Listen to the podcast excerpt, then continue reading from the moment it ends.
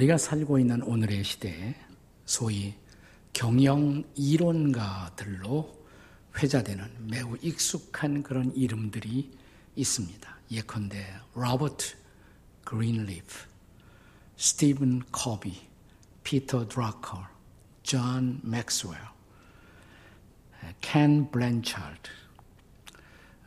좀 익숙한 들어본 이름 같지 않습니까? 이들은 소위 motivational writer 혹은 motivational speaker, 동기부여 작가요, 동기부여 연사들로 알려져 있습니다. 우리 시대의 건강한 리더십을 세우는 일에 기여한 그런 분들이십니다. 근데 이분들의 공통점이 하나 있어요. 이들은 다 그들의 사고를 형성하는 과정에서 성경의 영향을 받았고 따라서 기독교적 세계관을 갖고 있었다는 사실입니다. 그들은 기독교인이거나 아니면 친기독교적 마인드를 갖고 글을 쓰고 강연을 해온 사람들입니다. 이분들을 통해서 지나간 한 2, 30년간 전 세계 모든 기업, 학교, 관공서, 회사 이런 데서 소위 사명 선언서 작성 운동이 있어 왔습니다.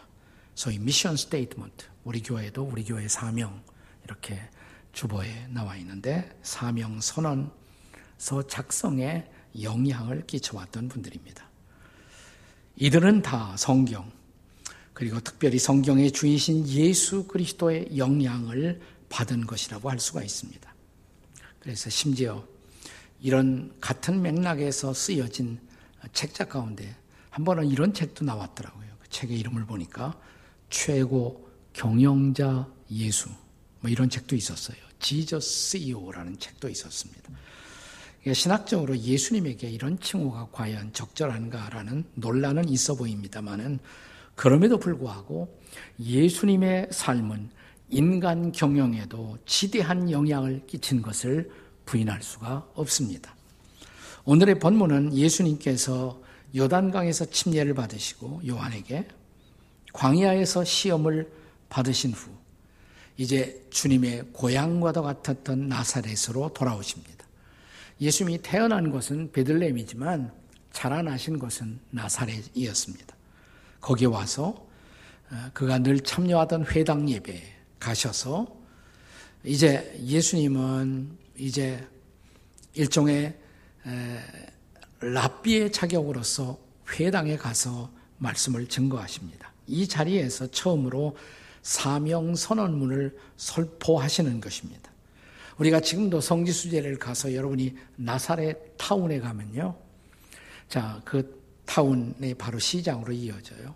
시장을 통과하면서 저 위에 보면 예수 탄생 예고 교회가 앞에 보여요. 그 교회를 향해서 골목길 약간 언덕을 향해서 올라가다 보면 그 골목 중간에 자그마한 회당이 하나 있습니다. 그 회당이 바로 나사렛 회당. 아주 아담하고 작은 회당이에요. 그래서 이 앞에 쓰여진 대로 시나고게라는 회당이라는 이름이 있고 들어가게 되면 100명 남짓 어, 들어갈 수 있는 아주 아담하지만 예쁜 그런 회당입니다. 저는 성지에 제가 개인적으로 좋아하는 곳이 여러 곳이 있지만 언제나 가슴을 설레게 만들고 제가 좋아하는 장소 중에 한 군데가 이곳입니다. 왜냐하면 이곳에서 예수님이 첫 번째 설교를 하셨거든요. 그리고 그 첫 번째 설교가 바로 예수님이 왜 이 땅에 오셨는가를 선포하는 그분의 mission statement를 선포하신 어, 바로 장소이기 때문에 그렇습니다. 자, 본문의 16절을 함께 같이 보시겠습니다. 본문 16절입니다. 예수께서 그 자라나신 곳 나사렛에 이르사 안식일에 늘 하시던 대로 회당에 들어가서 성경을 읽으려고 서심해. 그 다음에 다음 17절에 보시면 그가 찾으셨던 성경이 뭐냐면 이사야의 글, 그러니까 이사야서의 말씀을 그분이 읽으신 거예요. 그리고 이어서 18절, 19절에서 바로 그분이 이 땅에 오신 사명을 선포하시는 것입니다. 자, 18, 19절을 같이 읽습니다. 시작. 주의 성령이 내게 임하셨으니 이런 가난한 자에게 복음을 전하게 하시려고 내게 기름을 부으시고 나를 보내사 포로된 자에게 자유를 눈먼 자에게 다시 보게 함을 전파하며 눌린 자를 자유롭게 하고 주의 은혜의 해를 전파하게 하려 하십니다. 자, 이것이 바로 예수님의 mission statement, 예수님의 사명 선언이에요. 동시에 이것은 예수님의 제자가 되어 예수님을 따라가는 저와 여러분, 바로 우리의 사명 선언이라고도 할 수가 있습니다. 구체적으로 네 가지예요. 자, 네 가지의 사명, 예수님의 사명 뭐였습니까? 그 첫째는 가난한 자에게 복음을 전하는 일입니다. 여기 가난한 사람은 문자 그대로 어, 물질이 가난한 사람을 의미할 수가 있습니다. 배고픈 사람들. 자, 우리가 잘 아는 오병이어의 기적을 보면 왜 예수님이 그 기적을 행하셨어요? 그 장소에 모여든 사람들이 너무 배고팠기 때문에 그들의 배고픔의 필요를 채워주기 위한 기적이었던 것입니다. 예수님은 이 기적을 통해 그분은 인간의 이런 실질적인 필요, 물질의 필요도 공급하시는 분이라는 것을 우리는 알게 됩니다. 한국교회 선교 초기에 이 땅에 오신 선교사님들이 보니까 우리나라가 지독하게 가난했거든요. 그래서 예배당에서 이제 교회를 세우고 거기에서 오는 사람들에게 쌀을 주곤 했어요. 사람들이 예수 믿으려고 교회 나오는 것이 아니라 쌀 받으려고 오시는 분들이 많았습니다. 그래서 이런 교인들을 가리켜서 그 당시에 쌀교인, 영어로 rice Christian, rice Christian, 바로 이렇게 부르기도 했습니다. 어, 나쁜 거 아니죠. 배고픈 사람들에게 우리가 쌀을 공급하는 일 중요한 일입니다. 인간의 생존의 권리, 그, 그것이 가능할 수 있도록 하기 위해서 생존의 필요를 공급한다는 것은 하나님의 마음에 합한 일입니다. 그러나 여기서 가난한 자라는 의미가 물질적으로 가난한 사람에게만 국한되는가? 그렇지는 않습니다. 우리는 가난한 자의 의미를 좀 더 넓은 의미에서 우리가 바라볼 필요가 있습니다. 소위 해방신학자라는 자유로운 신학자들은 아, 여기서 물질의 필요만을 의미하는 것으로 가난한 자라는 해석을 좁은 렌스로만 국한시키는 경향이 있습니다. 그러나 예수님이 이 말씀을 하실 때 그분은 물질적으로 가난한 사람들 뿐만 아니라 정신도 마음도 가난한 사람들을 포함했을 것이라고 확신합니다. 왜냐하면 예수님이 그날 인용했던 말씀이 이사야서의 말씀이라고 그랬죠. 이사야 61장 1절. 즉 가난한 자에게 아름다운 소식을 전하게 하려 하심이라. 근데 거기서 끝나지 않아요. 이어지는 그 다음에 말씀이 뭐예요? 나를 보내사 마음이 상한 자를 고치며 누구를 고치신다고요? 마음이 상한 자들.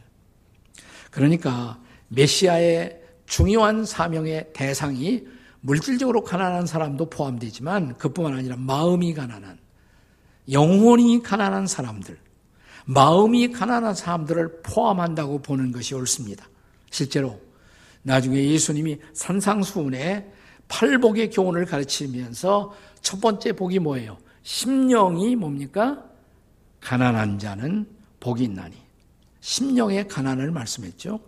그래서 마태복음, 본문은 누가복음입니다만은 누가복음의 가난한 자라는 말이 히라보 원어에 보면 푸토코스, 푸토코이라는 단어로 쓰여지는데 이것은 누군가를 의존하지 않고는 생존이 생존이 불가능한 절대의 가난을 뜻하는 말이에요.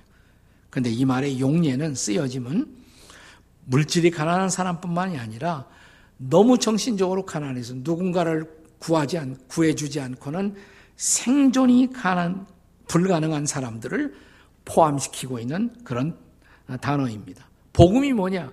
복음은 자신의 영적 파산 상태를 인지하고 하나님의 도움이 없이는 나는 살 수 없다. 그래서 하나님을 의지하지 않을 수 없는 사람들, 이들이 바로 마음이 가난한 사람들이란 말이죠. 심령이 가난한 사람들. 나는 나를 구할 수 없다. 라는 사실을 인정하고 내가 아닌 메시아를 구세주를 의존하는 사람들에게 비로소 구원이 온다는 것 이것이 가스펠 기쁜 소식의 본질이 아니겠습니까? 자, 그래서 복음은 마음이 가난하고 물질이 가난한 이런 모든 사람들에게 전해져야 할 기쁜 소식인 것입니다. 예수님 왜 오셨느냐? 이 땅에 메시아 되신 예수님이 오신 첫 번째 이유. 마음도 물질도 가난한 사람들에게 복음을 전하기 위해서 오셨다. 믿으십니까? 그게 첫 번째 미션이다 이 말이에요. 예수님의 첫 번째 미션. 그러니까 저와 여러분이 예수님을 따라가는 제자라면 우리의 사명도 뭐예요? 마음이 상해 있고 가난하고 물질도 가난한 이런 사람들에게 복음을 전하는 것. 그것이 또한 우리의 사명인 것을 믿으시기 바랍니다. 두 번째 사명.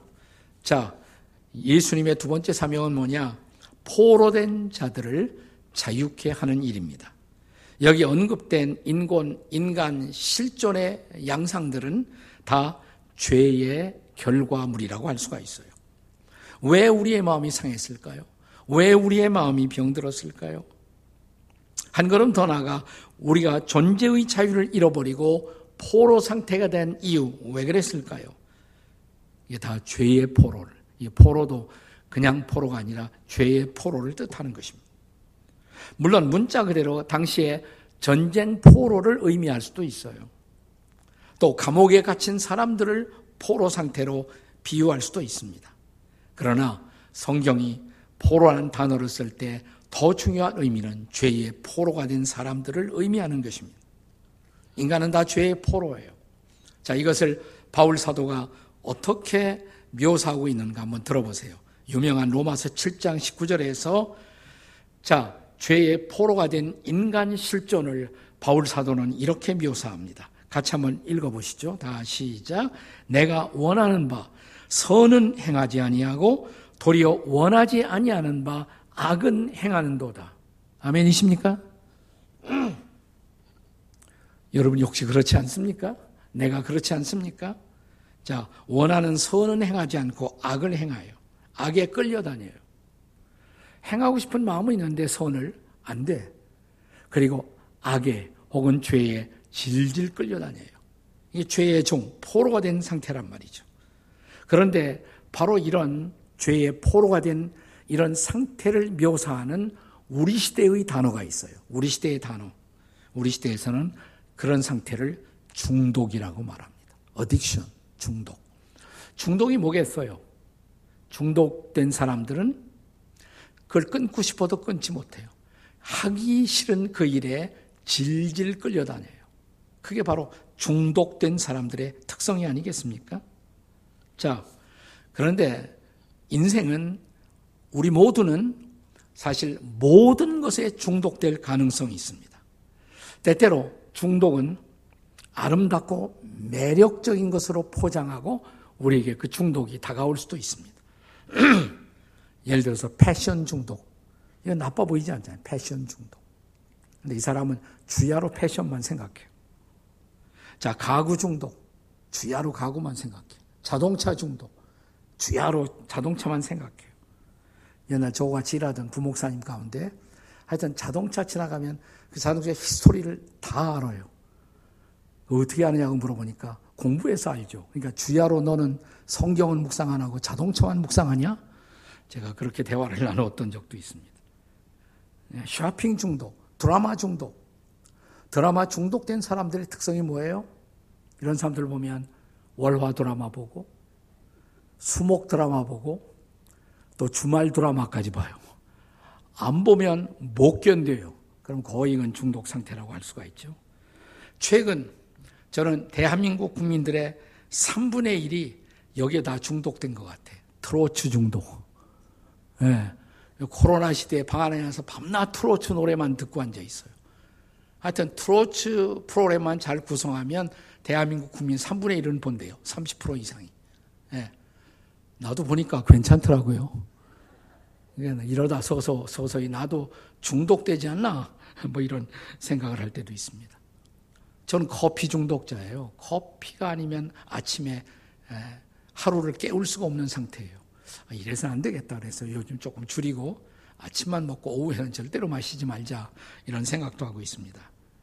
사실 나빠 보이지 않은 것 가운데 일 열심히 한다. 나빠 보이지 않죠. 근데 정신의학자들은 일 중독도 중독이라고 말해요. 그것도 중독이에요. 일을 놓을 줄도 알아야 돼. 쉴 수도 있어야 돼. 그렇지 않으면 그것이 바로 중독인 것입니다. 그런가 하면 요즘 부모들이 많이 걱정하는 자녀들의 인터넷 중독. 심각하잖아요. 인터넷 중독. 네. 이거 간단한 문제가 아닙니다. 사실은. 그런데 보기만 해도 어, 아주 혐오적인 지금까지 열거한 건 그래도 보기에 듣기에 괜찮은 중독 같지만 혐오적 중독들이 있어요. 거짓말 중독. 습관적으로 거짓말해. 거짓말하지 않으면 살 수가 없어요. 화내는 중독, anger addiction. 그냥 말끝마다 화를 내요. 네. 또 욕설 중독. 욕하지 않으면 못 살아. 욕을 입에 달고 살아요. 중독이에요. 때리기 중독 사람들을 사람들을 건드리지 않으면 자기가 시원하지 않아요. 도박 중독 큰일이죠. 사회적인 문제잖아요. 마약 중독. 네. 질투 중독. 이것도 중독입니다. 그런가 하면 자살 환상 중독. 하루 종일 자살할까 말까 그 생각만 해요. 네. 가십 중독.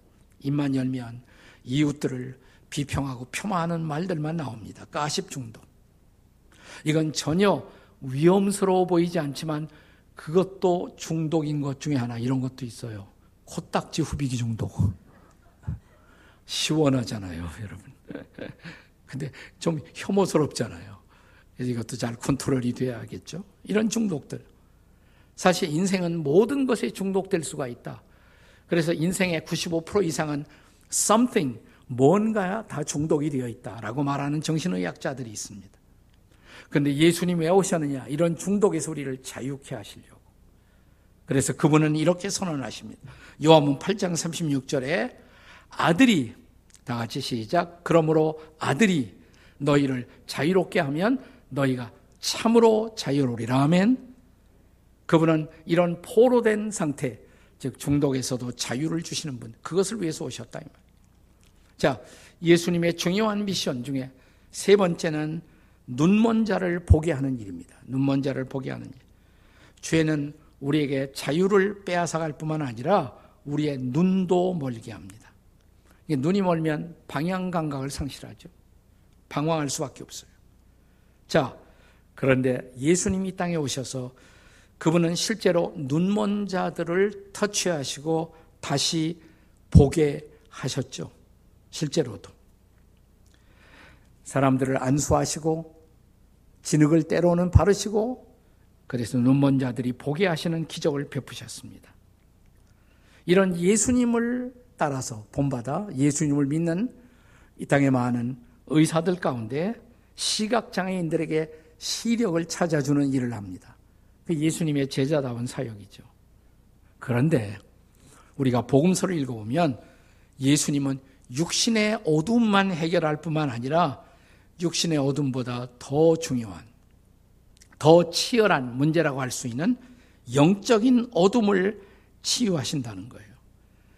그는 육신의 어둠보다도 영의 어둠에 더 큰 관심을 가지셨다는 것입니다. 요한복음 9장에 보면 날 때부터 맹인된 사람을 예수님이 치유하세요. 그런데 같은 요한복음 9장의 마지막 절에 보시면 자, 이 사람을 치유한 사건을 둘러싸고 예수님과 바리새인들 사이에 논쟁이 벌어져요. 그때 재미나는 대화가 예수님과 바리새인 사이에 오고 가게 됩니다. 자, 요한복음 9장 40절 41절의 말씀입니다. 같이 읽겠습니다. 시작. 바리새인 중에 예수와 함께 있던 자들이 이 말씀을 듣고 이르되 우리도 맹인인가? 예수께서 이르시되 너희가 맹인이 되었더라면 죄가 없으려니와 본다고 하니 너희 죄가 그대로 있느니라. 무슨 선문답 같죠? 근데 이런 얘기예요. 예수님 바리새인들 보고 너희가 죄가 있다 인정하면 너희는 사실 맹인이 아니다. 근데 너희가 보지 못하면서도 본다고 하니 그게 진짜 문제다. 너희들은 육신적으로는 눈이 떠 있을지 모르지만 영적으로는 눈이 어두운 맹인이다. 지금 그 말씀을 하고 있는 거예요. 그렇습니다. 우리가 예수님을 알지 못하고 믿지 못하고 예수님을 통해 죄사함을 받지 못한 모든 사람들은 영적인 맹인들이라는 것입니다. 저 유명한 삼중고, 보지 못하고 듣지 못하고 말하지 못하는 삼중고의 인생을 살았던 유명한 헬렌 켈러가 한 말입니다. 맹인으로 태어나는 것보다 더 비참한 것은 무엇인가? 그것은 눈을 가지고도 미래를 보지 못하는 것이다 그랬어요. 눈은 있는데 미래가 안 보여. 내가 어떻게 살지 몰라요. 이것도 영적 맹인이다 이 말이에요. 아주 오래전에 여러 해 전에 한국 코미디계의 대부라고 할 수 있는 구봉서 장로님이라고 나이가 많은 분들은 다 기억할 거예요. 제가 구봉서 장로님하고 미국에 전도 집회를 갔던 적이 있어요. 함께 비행기를 탔어요. 저는 비행기 타면 잘 졸아요. 그래서 잠을 자는데 옆에 구봉서 장로님이 저를 자꾸 툭툭 치면서 깨우더라고. 목사님, 목사님 좀 일어나 봐요. 제가 퀴즈 할게요. 바이블 퀴즈 할게요. 그래서 무슨 퀴즈예요? 그러니까 알아맞혀 보세요. 자, 부활하신 예수님이 부활하고 나서 제일 먼저 제1성 뭐라고 그랬을까요? 그래요. 가만히 생각해 보니까 평안이 있을지어다. 그분이 부활하시고 나서 그 얘기 하지 않았어요. 이게 에이, 아니에요. 그런 거 아니고요. 그럼 뭐예요? 그러니까 예수님 틀림없이 그랬을 거예요. 부활하신 예수님이 제 아들 보시자마자 한 말, 너 나 보이니? 너 나 보이니? 예, 한참 웃었어요. 잠도 깼고. 그 말이 잊혀지질 않아요. 우리는 정말 보아야 할 것을 보지 못하고 사는 인생들은 아닌지, 하나님도 보지 못하고, 영원한 세계도 보지 못하고, 우리의 미래도 보지 못하고 살고 있는 것은 아닌지, 영적 맹인들이에요. 예수님 왜 오셨느냐? 메시아 대신 예수님, 우리의 눈을 뜨게 해주려고. 영적 개안, spiritual eye opening, 우리의 영의 눈을 뜨게 하기 위해서 오셨다는 것입니다. 우리가 하나님 좀 보고 살라고, 영원한 세상을 보고 살라고. 자, 복음이란 뭐예요? 예수님 복음 전하기 위해서 오셨어요. 우리의 어둠의 눈을 열어 하나님을 바라보고 하나님이 준비하신 세상을 바라보고 살아가도록 믿으십니까, 여러분? 그것이 예수님의 미션이에요. 미션 세 번째. 이제 네 번째. 예수님의 네 번째 미션은 눌린 자를 자유롭게 하는 일입니다. 자, 눌린 자를 자유롭게 한다. 영어 성경에 보시면 이렇게 돼 있어요. To release the oppressed, the oppressed. 혹은 to free, free, 자유롭게 한다. the oppressed. 눌린 자들을 자유롭게 한다. 여러분, 인생의 마당에는 눌린 인생을 사는 많은 이웃들이 있습니다. 조금 전에 우리는 자, 포로된 자를 생각해 보았어요. 포로된 자들. 이건 중독 인생이죠. 중독 인생. 근데 포로된 자들 말고 눌려 있는 자들. 이건 학대 인생이라고 할 수 있어요. 학대 인생. 어뷰스, 학대. 학대라는 것은 자신의 의지와 상관없이 자기보다 힘이 센 사람들에 의해서 정신적으로, 신체적으로, 물리적으로, 폭력적으로 억압받고 상처받는 사람들. 이게 눌려있는 사람들이죠. 눌려있는 사람들. 최근 우리 사회의 화두가 되어 있는 소위 정인이 사건. 학대받은 거죠. 학대받은. 양부모에 의해서. 네. 우리는 이 사건이 일어났을 때 그의 양부모가 기독교 배경을 가진 사실에 의해서 경악했고 당황했고 우리 그리스도인들은 할 말을 잃어버리게 되었습니다. 네. 이건 우리에게 교회만 나가는 것 가지고는 안 된다. 교회만 나가고 교회 배경을 갖고 있다고 해서 그것이 진정한 믿음의 삶을 결코 보장할 수 없다는 교훈을 우리에게 가르치고 있는 것이죠. 예, 저도 마음이 너무 답답해갖고 사건이 일어났을 때 찾아갔어요. 정인이 묘를 찾아갔어요. 예, 감사한 것은 그래도 정인이 묘터를 마련해주고 관리를 하는 분이 또 목사님이에요. 네. 제가 아우처럼 생각하는 목사님인데 그분이 잘 관리를 하고 있어요. 무덤을 만들어주고. 이 무덤 앞에서 저는 이렇게 말할 수밖에 없어요. 정인아, 미안하다. 우리를 용서해다오. 우리 사회를 용서해주고 우리 교회를 용서해다오. 이 말밖에 다른 말을 할 수가 없었습니다. 우리 사회, 그리고 우리 교회가 너무나 쉽게 이웃들에게 폭력을 행사하는 그런 어둠의 문화를 만들고 있었다는 것을 뼈저리게 우리는 느껴야 합니다. 그리고 먼저 우리 교회 안에서 회개하는 운동이 일어나야겠죠. 네.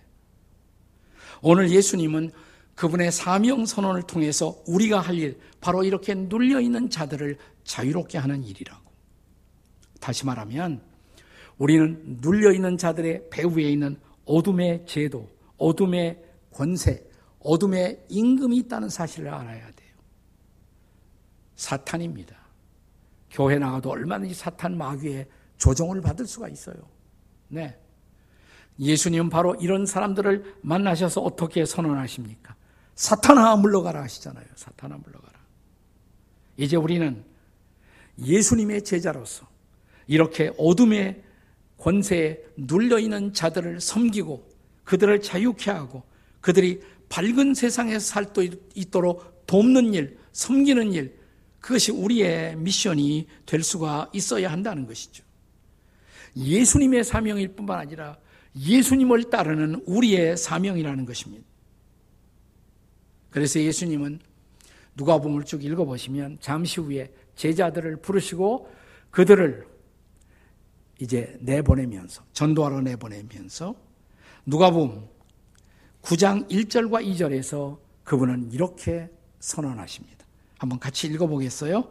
누가복음 9장 1절 2절 시작 예수께서 열두 제자를 불러 모으사 모든 귀신을 제어하며 병을 고치는 능력과 권세를 권위를 주시고 하나님의 나라를 전파하며 그랬어요. 하나님의 나라를 전파. 그러니까 하나님의 나라를 전파한다. 이 복음 전파의 그런 사명 가운데는 이런 중독 들린 사람들, 혹은 학대받고 있는 사람들을 돕는 사역도 포함되는 거예요.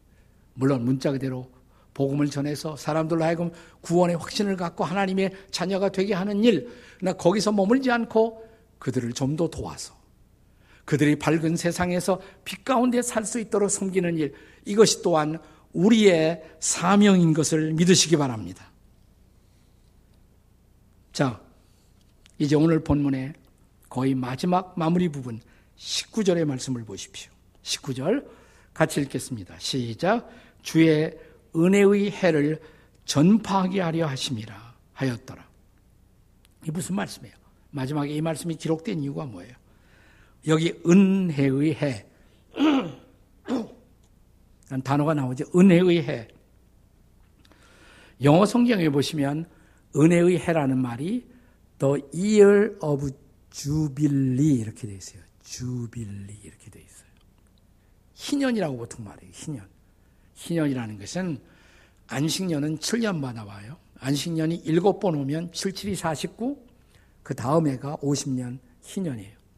희년이 되면 옛날 구약 성경에 어떤 사건이 벌어졌느냐. 희년이 되면 종을 데리고 있는 주인들이 종에게 다 자유를 줘요. 그러니까 희년은 자유가 오는 해죠.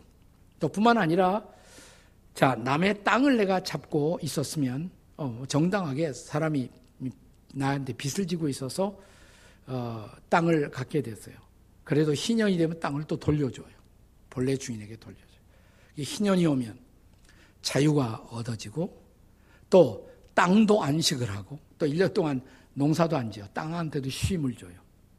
그러니까 자유와 안식의 해가 바로 희년이에요. 좋은 해죠. 근데 예수님은 마치 그러니까 사람들이 희년을 기다린단 말이에요. 좋은 해